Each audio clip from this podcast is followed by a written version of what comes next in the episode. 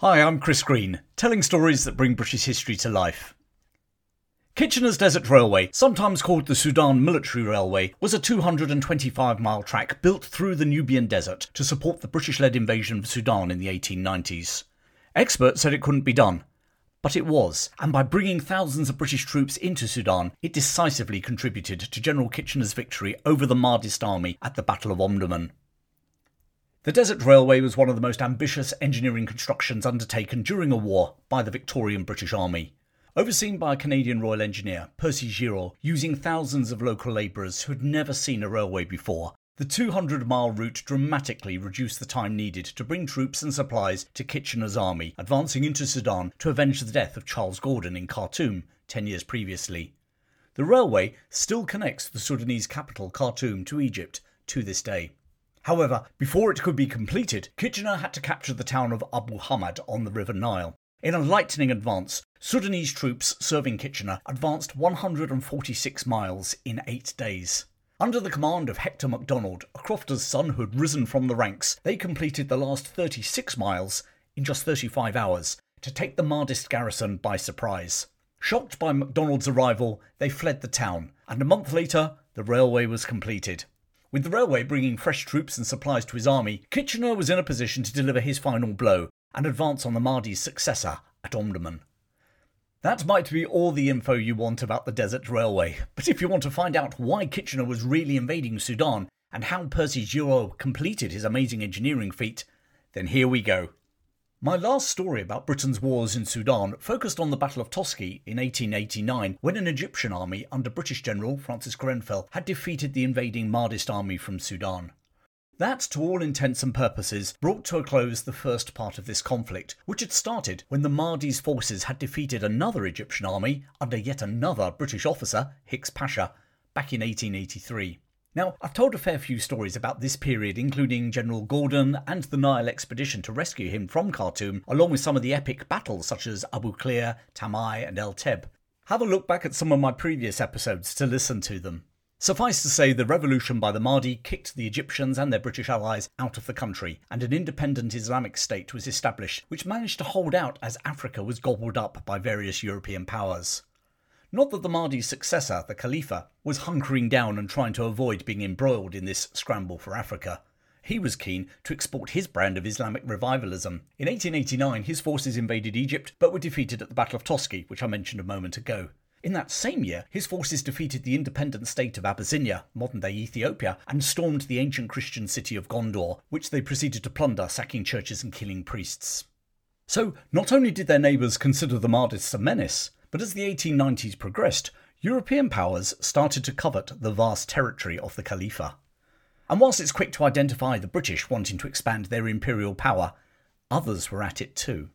The Italians in Eritrea had eyes on possible expansion, and at the same time were wary that the Khalifa was keen to seize their principal port of Massawa. The French, whose huge Western and Central African empire butted up to the Khalifa's western borders, had ambitious plans to use Sudan to create an empire stretching right across Africa, encompassing Abyssinia as well. Even King Leopold of the Belgians, whose private empire covered most of modern day Democratic Republic of Congo, had embarked on adventures to control parts of, if not all, of Sudan in both 1890 and 1895. And of course, there were the British. Whilst Egypt was nominally part of the Ottoman Empire, it was the British who were effectively controlling the country. Their High Commissioner, Lord Cromer, acted almost like a governor. The British military stationed troops in the country, and the Egyptian army itself was officered by British officers. All of this helped ensure that the British were able to use the Suez Canal to transport goods, administrators, warships, and troops to their empire in Asia and beyond. The fact that they'd been unable to rescue General Charles Gordon in Khartoum back in 1885 was a humiliation that many still wanted to right. Not least the commander of the Egyptian army, or Sirdar, General Sir Herbert Kitchener. Kitchener had been an intelligence officer during the attempted rescue of Gordon and was keen to avenge the death of his fellow Royal Engineer. Through the 1890s, he'd built upon the work of his predecessor, General Grenfell, victor at Toski, and thoroughly remodelled and retrained the Egyptian army so that it could not just defend Egypt against Mahdist attacks, but could turn the tables and attack Sudan. Finally, in 1896, the British decided to act. Not because the time had come to avenge Gordon, nor because of a specific threat of an invasion by the Mahdists of Egypt, but due to an event to the south, in the mountains of Abyssinia. In March of that year, the Italians had suffered a huge defeat at the hands of the Abyssinians at the Battle of Adwa. It was the biggest defeat a European power ever suffered at the hands of an African enemy. 6,000 Italians were killed and over 3,000 captured. Six times the number of men the British lost to the Zulus at the Battle of Isandlwana in 1879. The defeat left the Italians with a very shaky grip on their colony of Eritrea. There was a real danger that the Khalifa could take advantage of that weakness and sweep in. Such an action, on top of their recent defeat, could seriously weaken Italy's international position, a position that the British, for wider European concerns, were keen to preserve. The Italian ambassador in London appealed to the British to take the pressure off by threatening the Sudanese from Egypt. Whilst Kitchener was keen to march on the Sudanese capital at Omdurman and settle the score on behalf of Charles Gordon, the British government under Lord Salisbury had a much more limited ambition. The further those Islamic warriors had to travel before they reached Cairo and the Suez Canal, the better. On the 12th of March 1896, they authorised the British High Commissioner to order Kitchener to invade Sudan and advance on Dongola, creating a buffer zone between the Mahdist heartland and Egypt. The next morning, the Egyptian government agreed to that decision and rubber stamped the order to the Sirdar of their army. So, if you were in any doubt as to who was in control of Egypt, I think I've just laid that to rest. Kitchener gathered his army of 9,000 men, consisting of 10 infantry battalions, just south of Wadi Halfa, and on the 15th of March he began his advance on Dongola, 250 miles up the river. At this stage, this was a predominantly Egyptian or Egyptian and Sudanese army. Only a few hundred British troops are present, mainly from the North Staffs Regiment and the Connaught Rangers. On the 23rd of September 1896, Kitchener's army reached Dongola, only to find it abandoned by the Mahdists. With his objective achieved, Kitchener now set off for London, not to bask in the glory of a job well done, but to expand his brief. He wanted to convince the British government to supply British troops for an advance on Khartoum to avenge Gordon and eliminate the Mahdist menace once and for all. It would be a hard task. The British Chancellor of the Exchequer, Sir Michael Hicks Beach, was stingy when it came to imperial projects. He wasn't keen to spend taxpayers' money to avenge a general who died over ten years beforehand nor was he keen to waste that same money toppling the Khalifa's regime in Khartoum. After all, the buffer zone that Kitchener had just achieved by occupying Dongola protected British interests in Egypt. As Sirdar, Kitchener had principally used his Egyptian army to achieve that objective. The buffer zone had cost the British virtually nothing. And there Kitchener might have drawn a blank, but for events elsewhere. He was to benefit from what we often call the bigger picture. The British government might not be desperate to conquer Sudan, but they were desperate not to lose out in the scramble for Africa to another European rival, in particular, the French. The British government had become aware of an audacious French expedition making its way across Africa. Led by Captain Jean Baptiste Marchand, its aim was to march from their West African possessions to their colony on the Red Sea coast in French Somaliland, claiming territory as they went. And Marchand's route would take him across the Sudan. In other words, whilst the British didn't want Sudan, they certainly didn't want the French to get their hands on it, thus preventing the British forming their own north to south empire running from the Cape to Cairo. Suddenly, Kitchener was given the authority to proceed. The next target for the Sirdar was the town of Abu Hamid. 345 miles north of Khartoum, Abu Hamid lies at the centre of a giant bend in the Nile. Rather than flowing directly north from Khartoum to the delta where it enters the Mediterranean, the Nile dramatically goes back on itself, travelling southwest back into Sudan before then turning north again, passing Dongola before reaching Wadi Halfa and entering Egypt. As the crow flies, the distance across the Nubian desert from Wadi Halfa to Abu Hamid is 230 miles. However, the distance following the Nile as it performs that massive switch back into Sudan is over double that distance. As I say, Abu Hamid sits at the very point where the Nile makes that dramatic turn inland to the southwest. Now, if you're expecting a lightning advance by the British Army towards Khartoum, you'd be wrong. Firstly, with limited British troops on the ground in Egypt, Kitchener would have to wait for reinforcements to be sent to him from across the empire. This pause allowed Kitchener to build his logistical support to ensure the invasion's success. Herbert Kitchener liked to cultivate the image of a dashing Victorian hero, but he was more of a methodical soldier than a buccaneer, in many ways more of a Montgomery than a Patton. Maybe I should do a talk about Kitchener's career. What do you think? Drop me a line in the comments below. The ultimate victor at Omdurman was an engineer by training, and he was convinced that victory over the numerically superior Mahdists in a country as huge as Sudan would only be achieved by careful advances and overwhelming firepower, all backed up by a highly efficient supply chain that would keep his army in the best possible fighting condition. Kitchener decided that the key to moving troops and supplies quickly and in overwhelming numbers was not by river, like Wolseley had attempted when trying to rescue Gordon in the 1880s, but by rail. A great idea in theory, but a tall order in practice, seeing as there wasn't a railroad anywhere in Sudan. And his challenge was even greater, as his intended route was not along the Nile, but through 200 miles of Nubian desert from Wadi Halfa to Abu Hamad. It was an ambitious plan and an incredible feat of engineering. When completed, it would transport troops from Wadi Halfa to Abu Hamad in 24 hours, rather than the 18 days it would take by boat travelling up the Nile. Not only would the railway be faster, but it would also negate being dependent on the levels of the river. This would allow Kitchener to move men and supplies year round, and so fight any month he chose. Kitchener was told that such a construction was not possible, certainly not in the timescales that he was envisaging for his war. He ignored those siren voices and picked a man whom he considered to be the best railway builder in the British Empire to head up the project Lieutenant Percy Girouard of the Royal Engineers. 29 year old Girouard had been born in Quebec in Canada. His father was a leading French Canadian lawyer and politician. Despite his Francophile roots, Girouard decided to study at the English speaking Royal Military College of Canada in Ontario. There, he topped his class in engineering and in the process became the first Roman Catholic to ever graduate as an engineer from the establishment. Having spent two years working with the Canadian Pacific Railway, he was then commissioned in the Royal Engineers. In 1890, he was appointed traffic manager for the railway at the Royal Arsenal, Woolwich.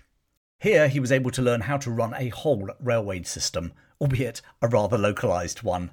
However, those newfound skills as a railway manager, coupled with his previous skills as a railway engineer, were spotted by Kitchener.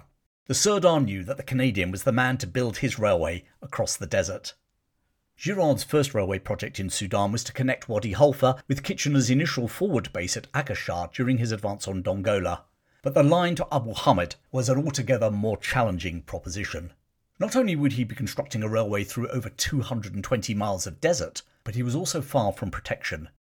If the Khalifa had been able to grasp the strategic importance of the railway, he could have adopted a campaign not dissimilar to that adopted by Lawrence of Arabia during the First World War.